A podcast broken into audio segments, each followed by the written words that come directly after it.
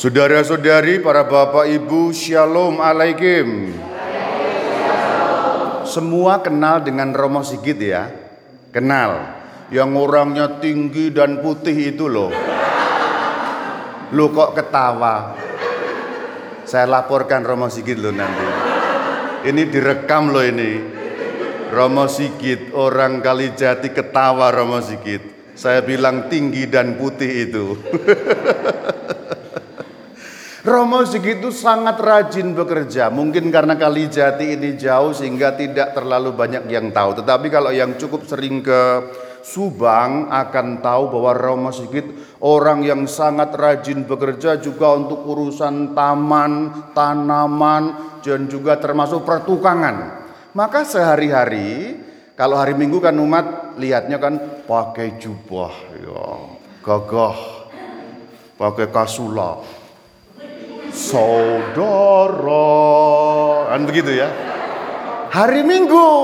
Namanya pastor kan pastornya kelihatan kesuciannya memancar. Tetapi kalau hari biasa tampilannya itu pakai kaos kadang-kadang ada sobeknya sedikit. Nah kalau yang punya kaos sumbang itu Romo sih gitu ya. Bukan karena miskin tapi karena memang settingannya untuk bekerja sebagai tukang celana pendek. Dan kita tahu Gereja kita di Subang sana ada tempat untuk berdoa, tempat bersiarah, kadang orang datang ke sana. Melihat Romo Sigit bekerja dengan settingan seperti itu, baju seperti itu, celana pendek, kaos seperti itu, siapa sangka kalau bukan orang Subang dia seorang seorang pastor. Eh Pak, Pak, Pak, ke sini Pak katanya. Dikira tukang kebun. Pak Sigit namanya. Saya pun pernah mengalami juga suatu kali di tempat tugas saya di kota Bandung waktu itu. Saya iseng-iseng nyuci motor sendiri di depan gereja, di samping pasturan pakai celana pendek. Persis ceritanya kayak Romo Sigit itu.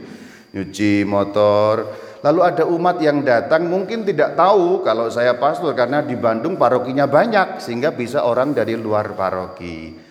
Lalu dia datang lihat-lihat gitu. Oh sedang nyuci motor ya Pak ya? Hmm, iya saya bilang gitu. Ini motornya pastor ya Pak ya? Iya. Kalau pastornya itu tinggal di mana Pak? Di situ saya bilang gitu. Oh ya Pak. Rajin ya Bapak bekerjanya? Iya gitu.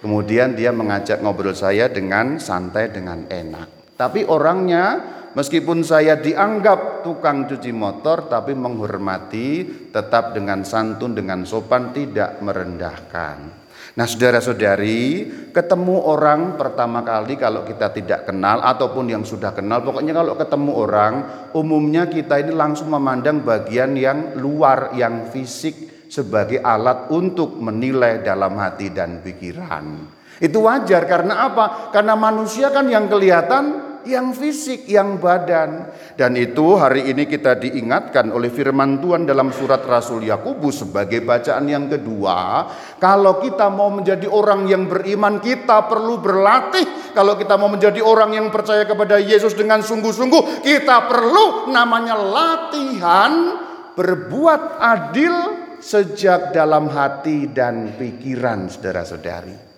Kita diingatkan firman Tuhan hari ini dikatakan jangan membuat pembedaan dari apa yang lahiriah. Jangan membuat pembedaan dari apa yang terlihat. Apakah ini gampang? Eh, tidak gampang, sulit. Karena apa? Kita namanya manusia, ada jiwa dan raga. Kalau jiwa kan tidak kelihatan. Jiwa itu kan roh. Tidak ber, tidak kelihatan. Yang paling kelihatan dari sisi manusia kita adalah badan raga. Oh Romo Bayu orangnya cakep. Kulitnya putih. Rambutnya gondrong. Ini yang kelihatan. Yang kelihatan. Oh bajunya bagus. Oh badannya tegap. Six pack katanya.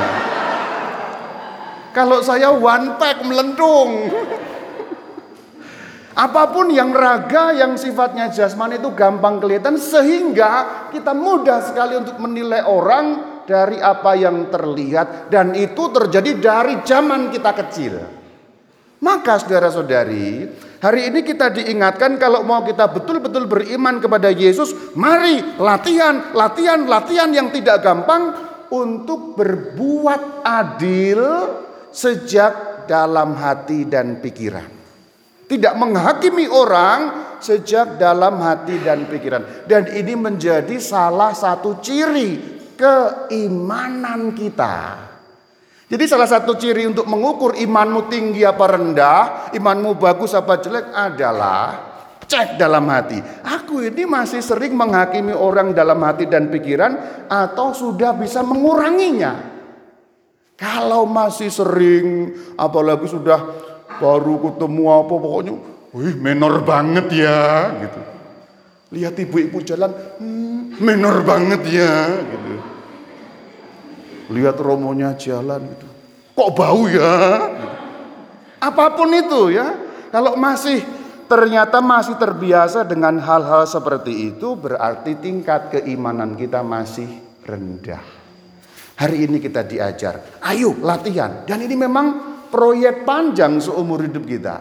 Salah satu ciri keimanan kita menurut firman Tuhan hari ini tidak membuat pembedaan secara lahiriah dan kita belajar untuk menyeting pikiran dan hati kita sejak awal tidak membuat penghakiman kepada orang dari apa yang kelihatan. Kenapa begitu? Karena Tuhan melihat hati orang. Karena Tuhan melihat di dalam hati orang dan itulah cara kerja Tuhan. Tuhan melihat apa yang ada di dalam maka kalau kita mau ikut Tuhan, kita perlu belajar mengikuti cara kerjanya Tuhan. Perlu mengikuti tindakannya Tuhan. Itulah pesan hari ini sebagai warta kabar gembira. Kalau itu yang terjadi, maka nanti pulang kita perlu latihan. Kalau lupa, salah lagi, aduh minta maaf Tuhan Yesus. Tadi saya sudah ngomong dalam hati, aduh itu gigi kok maju banget offset begitu. Umpamanya, umpamanya itu kan penghakiman juga. Itu kan penghakiman namanya. Padahal yang menciptakan gigi seperti itu siapa? Baginda Yesus Tuhan. Berarti kamu menghina Tuhan Yesus. Karyamu jelek banget ya Tuhan katanya kan. Kira-kira kan begitu. Itu penghakiman-penghakiman dari apa yang fisik perlu kita latih. Makin itu bisa dikurangi. Berarti apa? Keimanan kita itu makin naik. Makin menyerupai Kristus namanya imitatio Christi. Itulah ikut Yesus. Pesan hari ini supaya kita amalkan dalam hidup sehari-hari. Shalom alaikum.